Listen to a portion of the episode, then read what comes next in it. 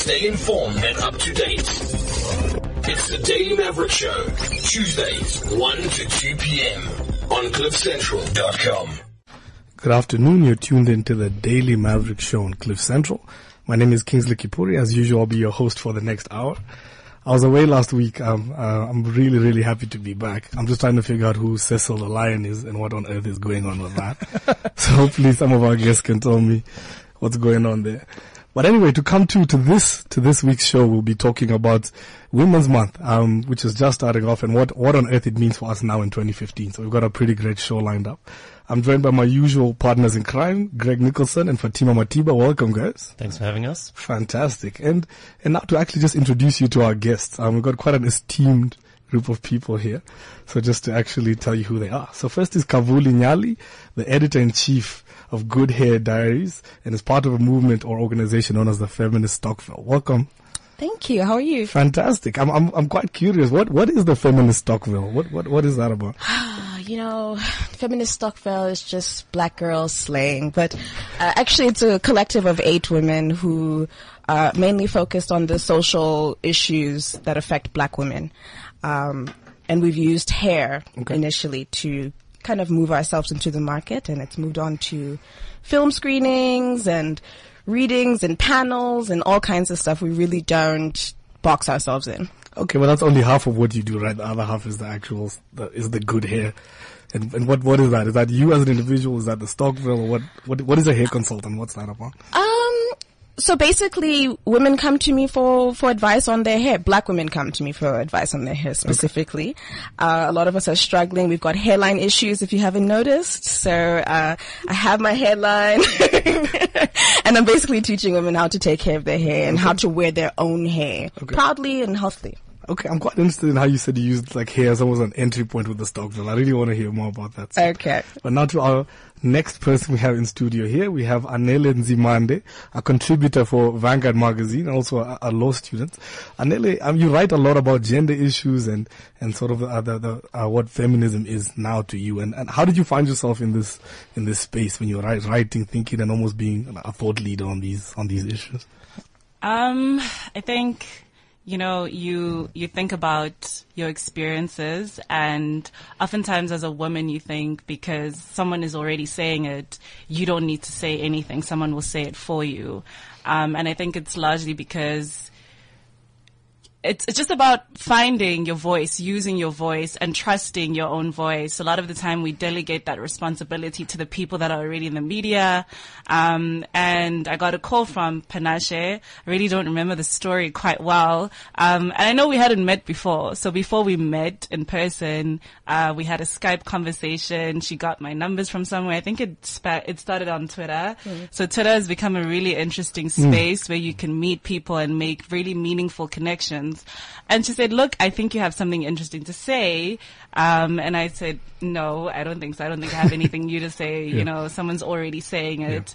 And I think that also speaks to just the confidence issues that we sometimes have as women where you know that you're dealing with something, but you really struggle to find that voice, you know, to, to talk about it yourself. You think it sounds better in somebody else's voice. Um, and she, she, she's an amazing person because I've been able to overcome that, um, to the point where now I can, I can write. Cause I think it's, it's, it's different to talk about issues. When you write about them, you know, it's like they're cast in stone. Um, You and, can't take it back. Yeah, you can't take it back. And Tabiso says that Lebo says, Lebo Mashile says the paper never forgets.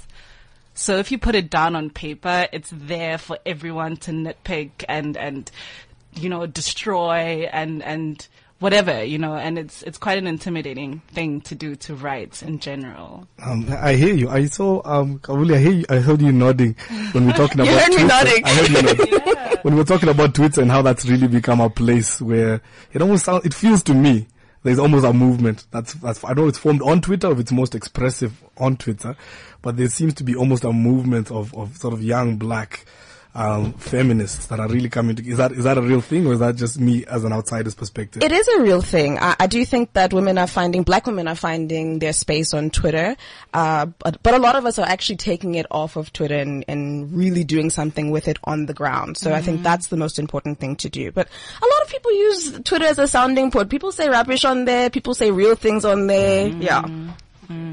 So um, you, yeah.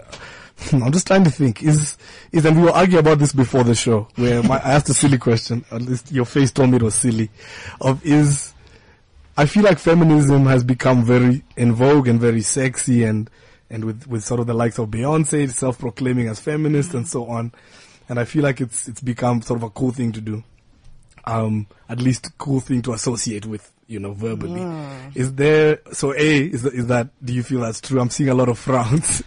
and then B, if so, do you feel like it's, it's maybe poppiness or pop culturalization is maybe causing a rift between, between the coolness of it and the realities of what the, a women's empowerment I'm going to be controversial and, go and say if it's if it's cool, Yeah. then that's fine. If it's pop culture, then Okay. it's fine. Because for some people, that's what it needs to be. It needs to be cool first before Okay. they can subscribe to the ideology. Right. Um, and you know, like she says, the hair is an entry point, and and you know, you need to you need to be innovative. Um, you need to be creative as to how to introduce certain ideas to people. And I think if it's sexy and avant-garde and all those kind of things, and then you can initiate the conversation afterwards. That's that's perfectly fine in my view. It has to get people's attention. However we do that, as long as it's true to self, it is fine. But, uh, to, to say that it's cool, Yeah.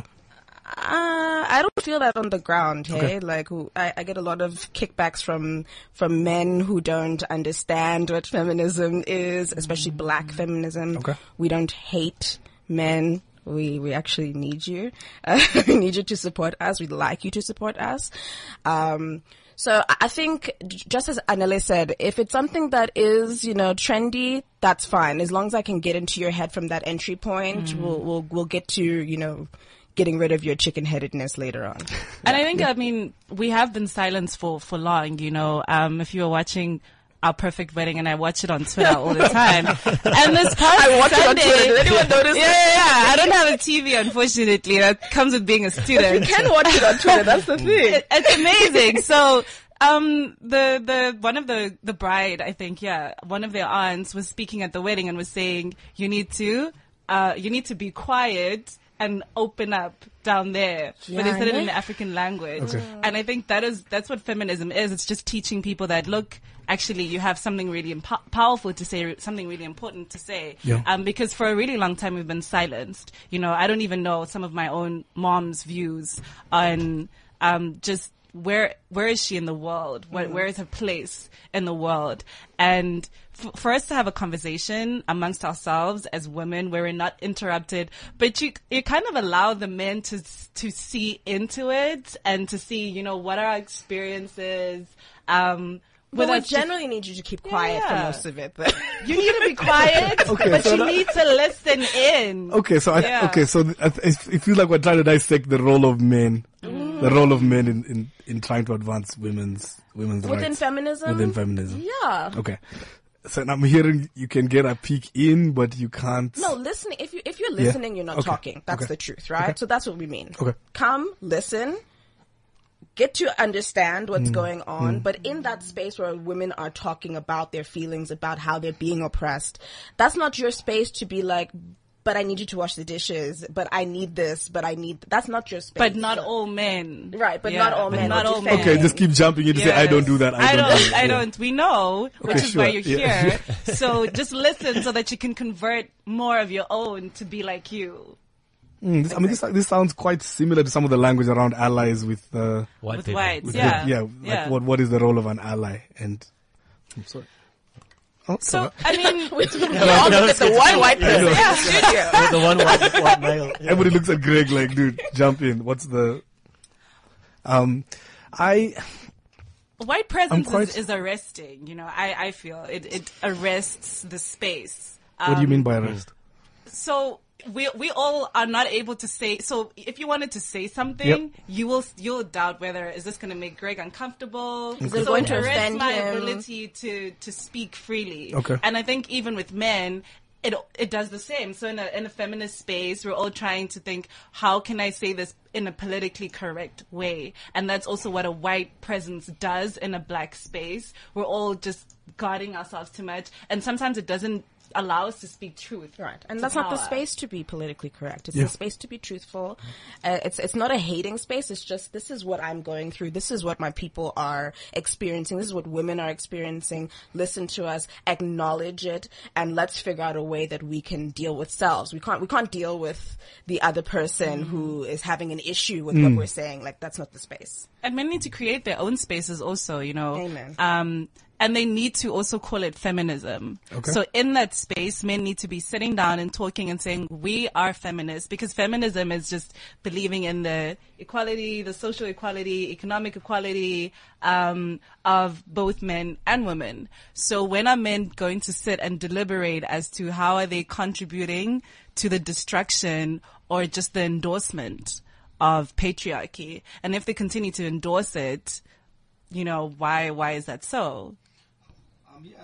I have read and, and heard uh, that it's it's often the the support that one might expect um, from black men towards the feminist struggle has really been lacking in a lot of cases where um, at the beginning we're all united in in a, in, a, in, in sort of this black struggle. And then when said when it starts becoming around gender issues and LGBT issues, a lot of the support has been has been lacking. Is this something that you found? Uh, absolutely. I think uh, even within relationships, you know, I find that there's a lot of teaching that needs to to happen and kind of reprogramming uh, the, especially the black male mind. I've I've never dated a white man, so I'm only speaking from that from that space, and. Really helping him to understand uh, what it means to be a feminist male has been a daunting task. You know, talking to fathers, talking to your uncles, talking to your brothers. You know, people that you respect, but people who are also maybe oppressing you in some way, shape, or form. That's a hectic conversation to have with them, and they don't usually take that uh, message well. You, you, you know, I'm told to stay in my place. I'm I'm told to know my role and shut my mouth. It's it's quite challenging, you know. I I do agree, especially there there are instances where I don't know if I should stand up for myself or if I should allow my boyfriend to stand up for me, and he will also he doesn't know what to do because we're we both consider ourselves to be feminists, and I need to I can't I can't always when when I'm offended by mm. a man and he he says something that I don't agree with and we're together, you know, it's that okay, so who needs to speak up? Does he need to speak up? Should I speak up? And it's constantly we're both learning, you know, what does it mean truly sorry, what does it mean truly to to to to be in a patriarchal world and to be people who you know, are trying to reject that in all its forms. Right. And navigate relationships. I mean, Yeah. it sounds like quite a tough conversation to have where you're, where you're, I'm assuming i have like a, a father or a boyfriend or a husband. And it's almost a conversation of trying to educate, but mm. from a place of love and empathy and understanding why they Yes. are Yes. the way they, they are. So it's almost, I know the society that has shaped you. I know why you are this way, but I, it's also, And I'm it's- sympathetic but it's to also that. unacceptable. Right. But I need you to fix that shit. And the society, the society has shaped me too. Um, oftentimes I, I behave in a way and I think, no, actually, this might be patriarchal. I might be a patriarch right now to myself. Could you explain, could you explain what you mean by that? You're never fully woke. I just had this conversation on, on Twitter today, you know, Okay. because there was uh, something I was reading. I can't recall what it was, but you know, people were like, "Oh yeah, Willow Smith." You know, she's she's taken on. She imitated a deity of some sort, and she's she's really offended Okay. a, a particular culture. Okay. Um, and basically, people were like, "Yeah, I thought that Willow was woke. You know, she's not woke." And I'm just like, "Is, Is, any- is that the thing where she's wearing a bindi or something? Yes, Yeah, yeah. yes, yes, yes. Okay. Um, and it's a deity that has many different arms and stuff like Okay. that. And I, you, you know, I, I said, you know, you're, you're never fully woke. Like you, every day you are effing up. There's some way that you're effing up. You know what I mean? Like you'll, you you are striving towards that fully Yeah. awake uh, Enlightenment, space, yeah. enlightened space. But who's woke? Who is fully woke? Raise your hand. And Willow's also a child, if I'm not, unless She, uh, she's also quite thing. young. She's a She's child, and she needs to be taught. You know. Yeah. And I'm, and I, yeah, I think also how do we, how do you recognize people based on where they are in their journey. So if you if you meet somebody who, you know, is at step one, hypothetically, h- how do you not just tell them, listen, all your views are wrong. Read a book. suck. Read a book. Right. And you know, I mean, You know. we are impatient. Uh, we we definitely don't have the patience to teach. But I think then that's the beauty of Twitter, you know, because you you just follow the right people. Um, and I also feel that where I, the things that I know now, I have learned outside of the classroom because it's so simple. It's simplified. Um, it's not these big theories and philosophical Right. language that you can't that you struggle to grapple with. Right. So if you follow just the right people and they're able to practically tell you, actually, this is what, you know, the application of this theory looks like every day to me, I think it makes it a lot more easier. It's essentially what it, the feminist Stokvel has tried to do. That's essentially what, what it is. It's just trying to make it tangible in a space that's safe, uh, but that, but a safe that's safe and protected so that you can ask those questions that are seemingly stupid or, Yeah. you know, not quite woke questions, uh, but you'll get an answer and uh, it, you, we're just slowly affecting change in that space. I'm. I I think I'm going back to my silly question of separation between being on the ground and and and what seems to be a very sort of small a small subset. So you mentioned earlier when I talked about feminism now being sexy and being sort of uh, um, aligned m- closely with, with pop culture, and you said that's not what we are seeing on the ground. Yeah. That's not what do I'm seeing. mean? Let me not speak No, that's everyone. fine. I, No. I just what do you mean when you say on the ground? I mean, on on the ground, I just yeah, okay. On Twitter, it's cool. It's nice to be a, a feminist, and, and yeah, yeah, Beyonce, woohoo, you know. But when it comes to actually doing the work on the ground, meaning you know, making sure there's a safe space for, for, for women to speak, you know, making sure that you speak out against the silly campaigns that we have, that we mm. see on Twitter, that are really not helping women fundamentally. Like, that's, that's your time to, to speak out. That's not sexy. Mm. Nobody wants to do that. I, I'm constantly Yeah, you're being the killjoy. You're always yeah, like yeah, killing yeah. the vibe. People look yeah. at me as the killjoy. Like, Yeah. damn, Kavuli, you're never happy. Like, what's wrong with you? You know, I mm. like I am a happy person, but guys, really, I am a happy person. You know, but facts are the fact. You know what I mean? And Mm. people don't really want to hear that. That's what I'm finding. So it, it ain't too sexy. I'm sexy, but sometimes it ain't sexy. Okay, for those not in studio, just take her word for it. We'll, we'll take a picture at the end of the show. Um, I was talking to somebody quite involved in sort of the feminist space a few days ago, and she told me the stereotype of like an exhausted and angry feminist is not is not always so far from the truth because it can be so exhausting. Yeah. Trying to always trying to always correct jokes or situations and trying to speak out here and speak out there and it can be so exhausting and you can be perceived as the as the killjoy. Yeah. It, it it works though. You know, I was having a conversation with a friend of mine Yeah. who he's a guy, so he went home for Yeah. the June holiday. Um, and when he came back, he said, "You know, when I was at home, I realized how much I've changed actually in my interaction Okay. with the women. You know, in in in the feminist spaces. So he was saying that." His sisters don't refer to men by their first name. They they always call them Booty, Okay. Spanbani, Okay. or Baba, Kabani. And with, with, with women, they, they call them by their first name. And he was saying how he had never been able to he had never observed that before and it made him so uncomfortable and he thought why why can't they just why can't they just be free this is oppressive just it's in the language and what the language implies like even um bo- little boys, they have to refer to them with this sort of, there's a decorum that they need to, to use.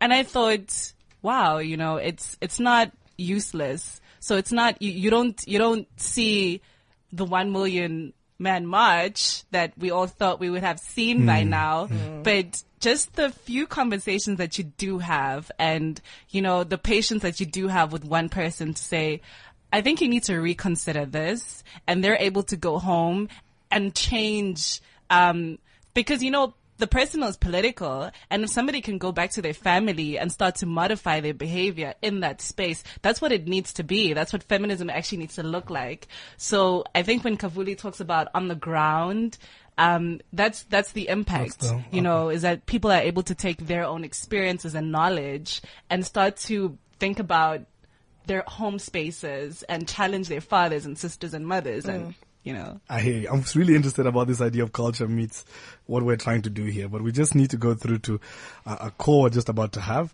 We'll be talking to uh, Mase Ramaru, um, who's part of South African Young Feminists and was also part of the Rhodes Must Fall movement. Mase, are you here with us? Hi, how are you? Good, good, good. Thanks for hanging on. I know we had you there for a second. Now, Mase, um, tell us about the young uh, South African Young Feminists and, and, and the work you're doing there. Um, so, um, African Young Feminist Activist, um, is a group of black, is a black feminist movement. Um, it's a movement basically that's open spaces for young black women and young black feminists. And our, in our activism, we prioritize the experiences of black women and we prioritize the experiences of black men and women um, to some degree when, when in a the conversation about feminism.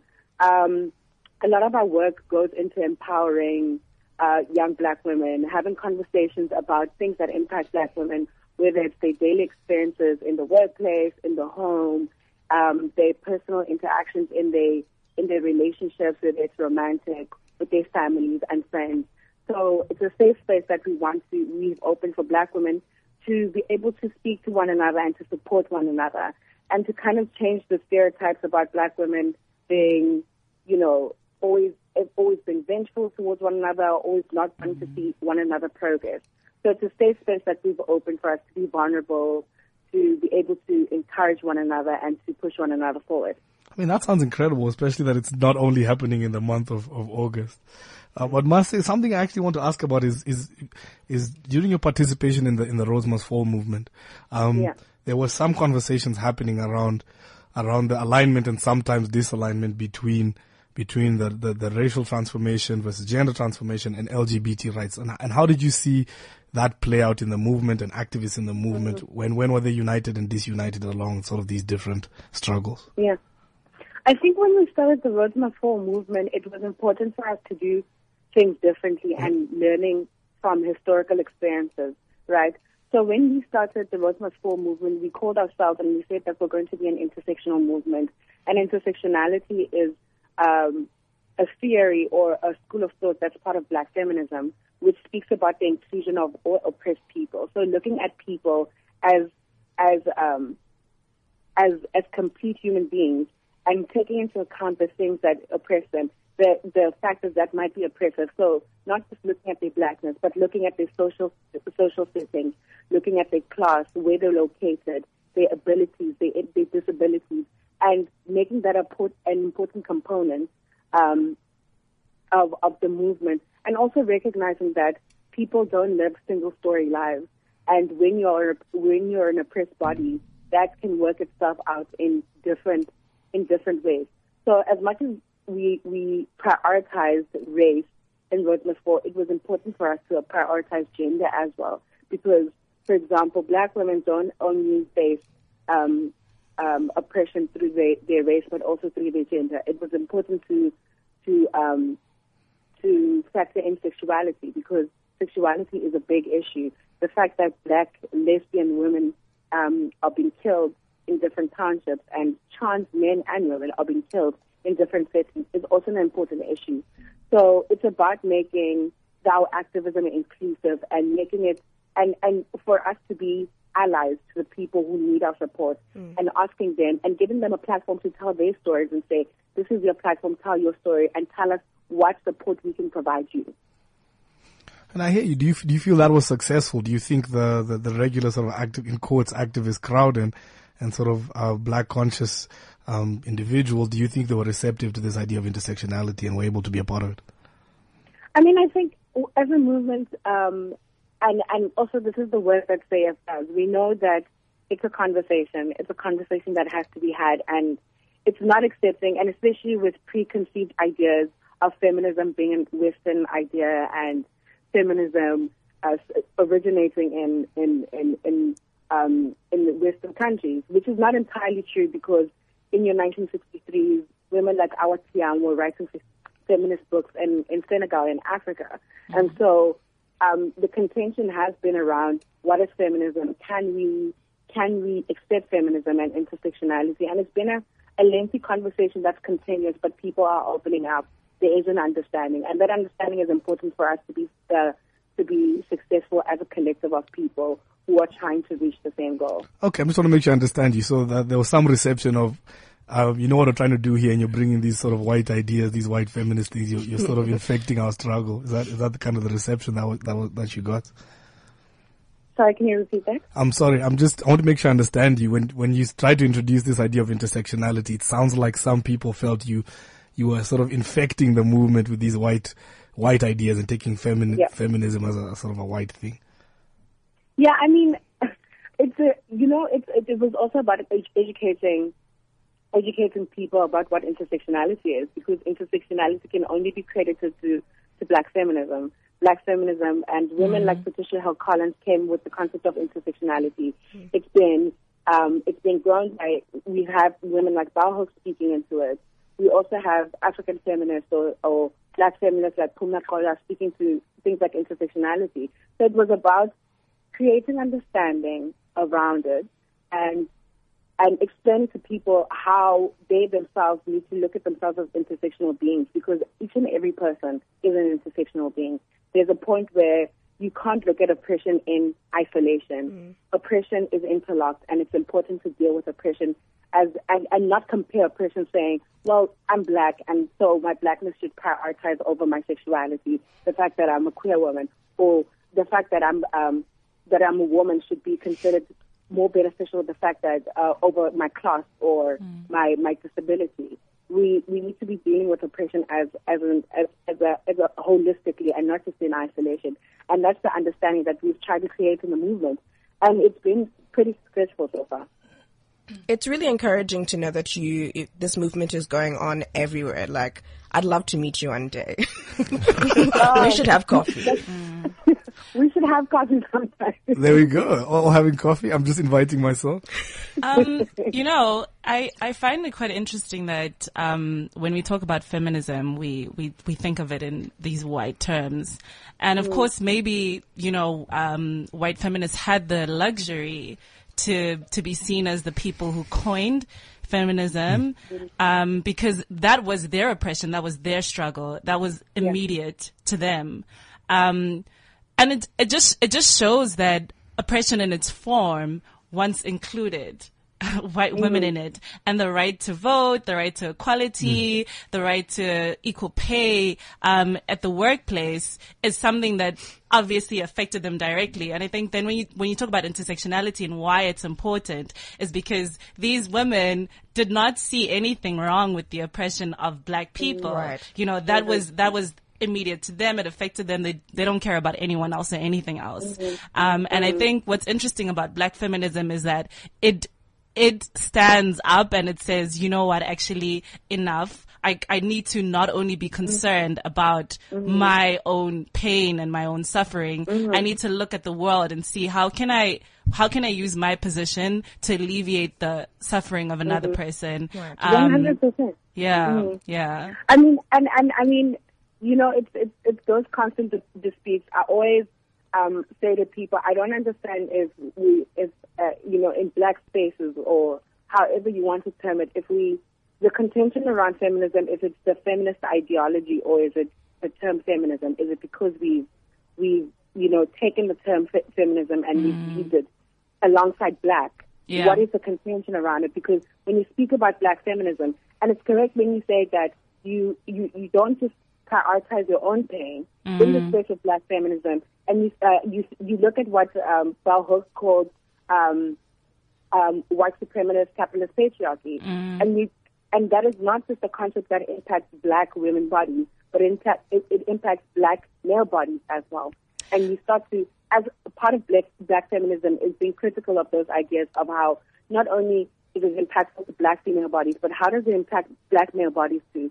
And in that way, we can't really say that black feminism um, is, is a very exclusionary term. And yes, it does prioritize the experience of black women, but to some degree, when it is important, it is very critical of what is happening, the constructions around masculinity. Why is it important for black men and women to have conversations around uh, black masculinities and black femininities, right? Right. Because it's a conversation that we all need to be having, and we all need to be thinking of it differently. Yeah, I Um, mean, it's it's it's quite painful, I think, to be a black woman because you have to deal Mm. with yourself and you have to deal with the your son, your father, your Yes. brother. Mm-hmm. So you you internalize also their experiences because they affect how you relate with those 100%, with those yeah. people. So I think as a black woman, it's it's quite difficult to say, you know what, I only care about myself because Mm. it, it's impossible if I, We've never I been in a space to do that. you know. as well. We've been taking care of everyone. We, when did we ever have a chance to just focus on self? It's it's impossible. Yeah. But but now it I sounds also- like you're yeah. spending a lot of time trying to still take care of other people. And I'm not saying this to be critical of you, but Yeah. it- I just, a lot of this conversation has been educating other people who are, and it, is that It's also still it's part also of, it's also educating ourselves as black Yeah. women as well. It's not just about everyone else. Yeah. I mean, we Yeah. are, that's you know going back to not being fully woke. You Yeah. know, there's still things that we do Uh, every day. I question myself every day. I check myself on certain things. Why I do certain things. Uh, uh, uh, how how was was that thought that I just had? You mm. know, uh, uh, patriarchal. What was mm-hmm. that? Am I being mm. sexist? You know, I question myself all the time. It, we also, it just seems like we spend more time talking about And- white people and males. Mm. And I think that's also important because a part of black feminism is for black women to also be critical of, of of feminism in Yeah. general, Yes. to be critical of ourselves and saying how mm-hmm. do we perpetuate misogyny, how do we perpetuate patriarchy, mm-hmm. and how we complacent in the settings that we are in, right? Yes. And also, speaking into self-care. One of the biggest, what one of the biggest pillars of, of black feminism is self-care, self-preservation, the importance of self-preservation mm. and looking at the self. Because, you know, as black women, our bodies, our lives, we're traumatized on a daily basis mm. because of the experiences and the, the post, the, the, the trauma, intergenerational trauma that we have to carry from our mothers mm. and, you know, mm. from the bodies that they carried and they, and their trauma and we are re-traumatized in the settings that we are in because we are just trying to, you know, very different from feminism or, or Western feminism is about the fight for the survival of the black female body. Mm. And that is consistent around the world. If you go to the U.S., women like Sandra Bland, who just is arrested and the next day she's found dead, right? Yeah. And it's the trauma that black women have to face, knowing that alongside black male bodies, our, our bodies are also in danger. And the fact that we have, for many years, had to take care of not just yourself, take care of the family, and Yeah. care for everyone else. And that self-preservation is so important. Right. It's so important because it speaks directly to the self. So I don't know if um, Kavuli was there when the feminist Stokvel um, hosted the first film screening. Yes. So they had Lenore, Yes. mm, and and it's quite interesting that you, you you get this black woman who's trying to empower herself Right. by by getting a job. Um, so she goes and she works as a domestic worker for this white family And who she ends up dresses nicely and she really ca- ta- cares for herself. And and they end up mm-hmm. moving, so they they go back to France. I think they went Congo. Yes. Is it Congo, mm-hmm. Senegal, Yeah. something like that.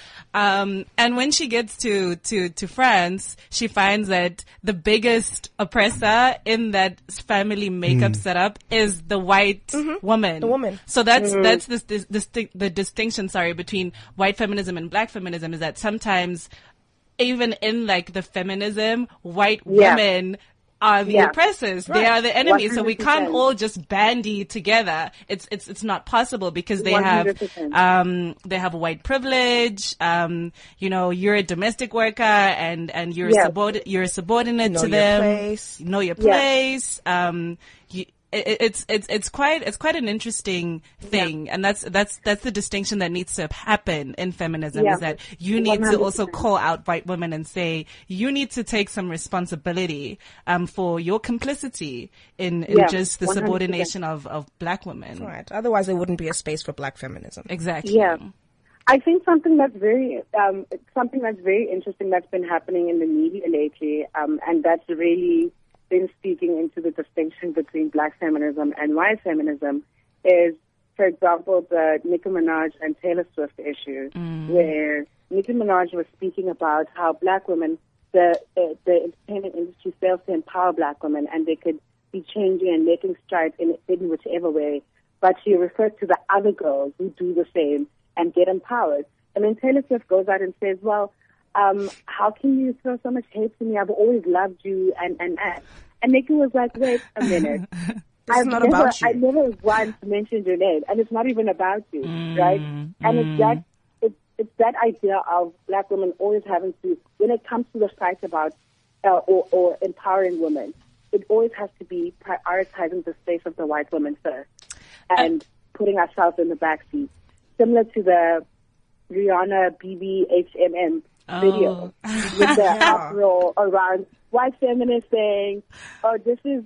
You know, it's and and and, and recognizably, it's it's violence. It it's is violence quite- to women. yeah, And Maya McKenzie wrote a, a very interesting article around it and saying, yes, we have to problematize that uh, Rihanna is inflicting pain on another woman, but we also have to recognize that for once, what she's communicating is that for once, there's a black woman who puts her, you know, who prioritize herself over the pain of a white woman, and that's important. Mm. And, they've always done women- that. They've always 100%, prioritized themselves. And then all of a sudden it's like, oh no, but how can we differentiate ourselves? Why, what's up with the separatist mentality? But it's necessary because we don't share. We, yes, there is a common experience, you know, gender But not is across the common, board. but not across the board. Right. Yeah, it's, it, and it's not a common lived lived experience because the lived experiences are so different. Yeah. And like you said, there's there's an issue of privilege, right? Um, there's an issue of privilege, and where where black women are positioned, and and the fact that even in the same household, like you referred to um, the story now of the woman who was a domestic worker and moved to France, there's there's a there's a clear power play of the black woman, a domestic worker, and she's working for a white woman. Yes. There's a clear power play. Although they they sameness is around womanness, right? And and the way that the world sees them as woman bodies. But the power play is very important, and that distinction is very important for us to recognize that we need to be opening up spaces for ourselves as black women, um, spaces that are empowering to us, and spaces that we allow that allow us to be vulnerable and to be safe. Yeah, I'm just thinking about um, Kylie Jenner now also and how she had her cornrows in Yes. and Ama- Amanda, you know what I mean? Amanda Yeah. comes in and she says, look, Yeah. it's okay, right? So Yeah. the problem with, with this situation all the time is that when black women have Mm. Black hair and they have qualities associated with them, they're, they're, Mm-hmm. they're not celebrated, they're despised. Right, it needs but to you be take the same qualities and you put it on a white woman and all of a And sudden it's trendy. she's Of trending, she's got cornrows on, she's a white Yeah. girl, this is She has big amazing. lips. She's got Do you know big what I mean? And now. that that is also Mm. the thing is that they can b- white women have that privilege that they can do things that black women do all the time ordinarily, and they become just top 100 Of sexiest this and that. And it's, Yeah. it's it's quite an interesting debate, you know, that cultural hmm. appropriation aspect to it as well, that they can dominate black culture. Iggy, for example, can dominate Oh, black yes. culture. Hi guys, what happened to Iggy? She's off the radar. Iggy, Nobody Iggy, likes her anymore. They called her think anyone, out. did anyone ever like Iggy? We're They about never Iggy, did, but Iggy now- Azalea, Azalea. right? Yes, Iggy yeah, Banks. Mm. yeah. Yeah, no, her career's What- over, guys. Can I just jump in here and ask you guys quickly? Although I've tried, been trying to listen, one thing I want to ask is that all of the examples that we seem to be using today seem to particularly come from the states, and it seems like with a lot of these discussions, the examples to look at with these things and re- that really gain traction on the internet and on social media um, comes from the US and particularly pop culture in America, as well as actually you did mention some older films and things. But do we have the same level of um, debate around our own local examples?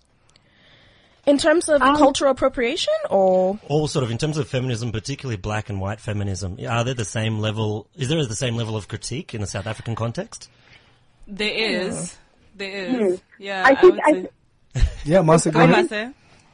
I think in South Africa, I mean, in in in, in feminist circles in, in South Africa, at least the, the circles that I've been, I think um, the, the the debate is really there, it's, and it's important. It's a big debate, and it, even in SAF, in SAF, we we actively try to to keep a space that is that is that that's safe for Black women and a space that Black women can frequent.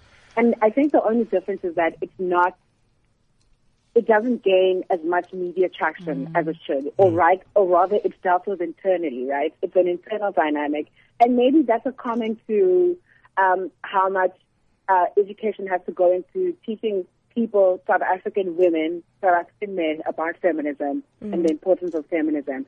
And I think that maybe the reason why it's much easier to use a U.S. example is because it's all over the internet and it's and it's public knowledge rather than having to say to you, oh, last week my friend and Yeah. someone else, we were walking down the street.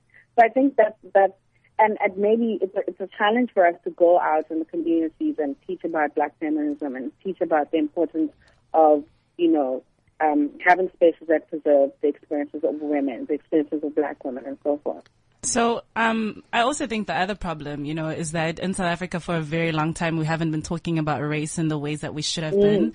and in America they've they've always been developing just even academia around experiences mm. to do with with race, even hair. There's a lot of, I was looking for some hair articles and there's hardly anything written by black women in South Africa in the academic space. Whereas in America, you find that there is a whole just body of work Studies around on hair yeah, type and around stuff. why um, hair type and also Yeah. just certain airlines not allowing particular ha- looks. Um, Yeah. And there's a whole body of work around that. And in South Africa, because we're so preoccupied with Rainbow Nation and, And nation building and reconciliation, we have actually stunted just the progress of a conversation around blackness mm. and, and mm. feminism in a way that is mm. truthful. So now we're, we're trying to catch up. And fortunately we have, you know, the conversations going on in the US that can sort of move us forward. Right. But because of that, you know, because of just this silence or this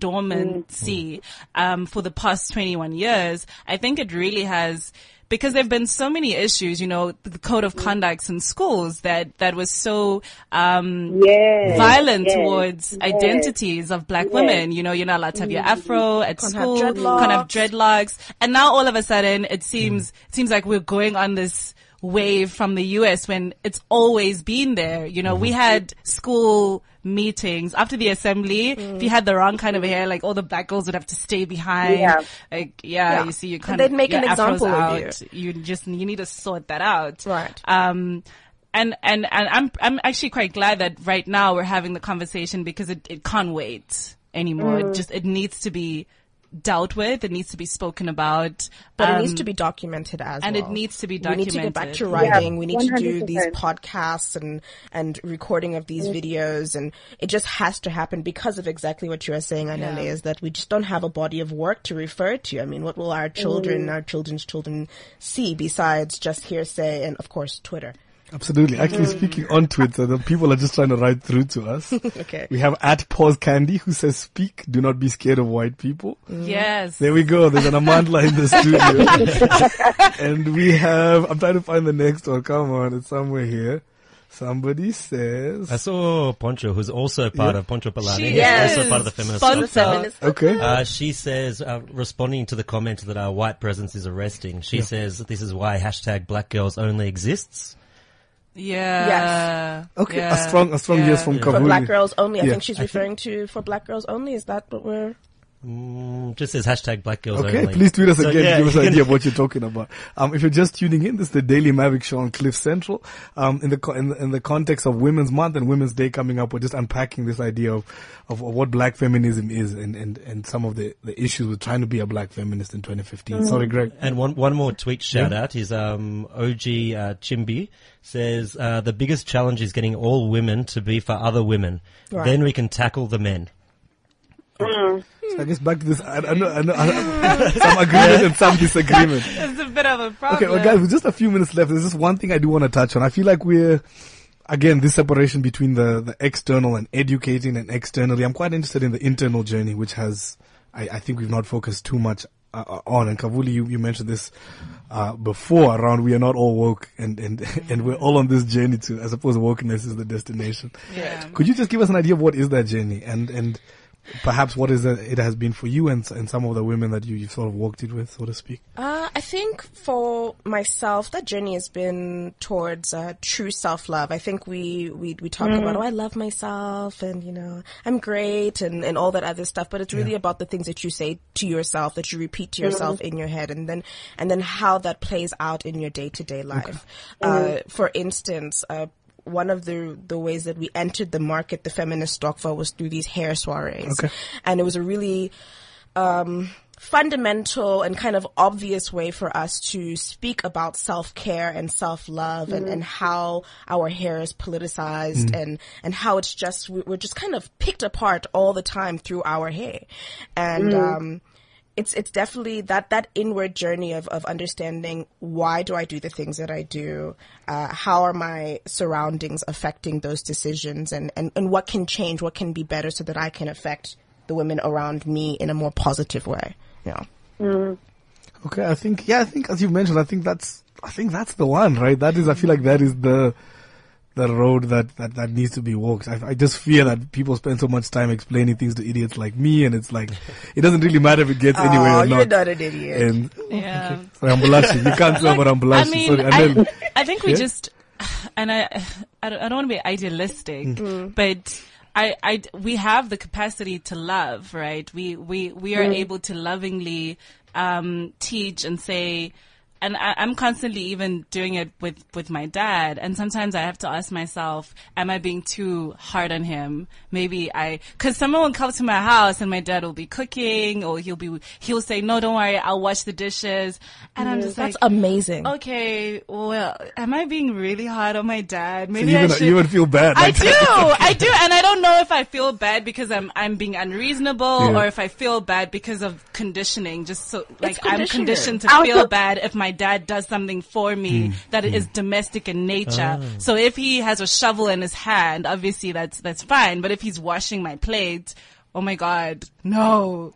Um, and and I guess it's that journey, you know, that Kavuli is talking about, mm-hmm. keeping yourself in check and just knowing that that he can, I he's I can still love him.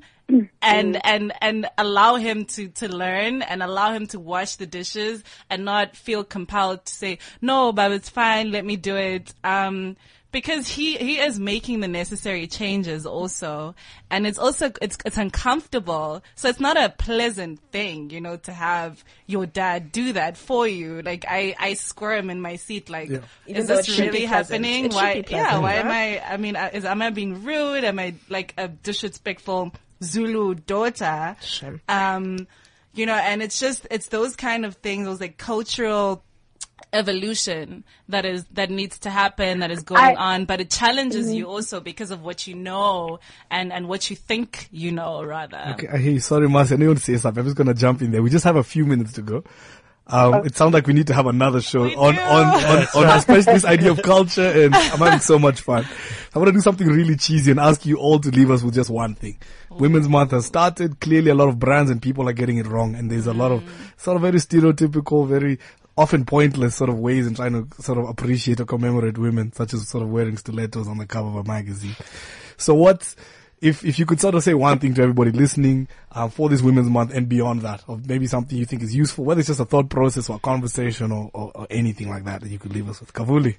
Uh, I would say be very, very careful of the hidden misogynistic messages in these Women's Month, you know, adverts and marketing nonsense. Yep. I don't understand how a pink cocktail that's half price really helps uh, the movement, but you know, to each his own. Okay, thank you. Anel.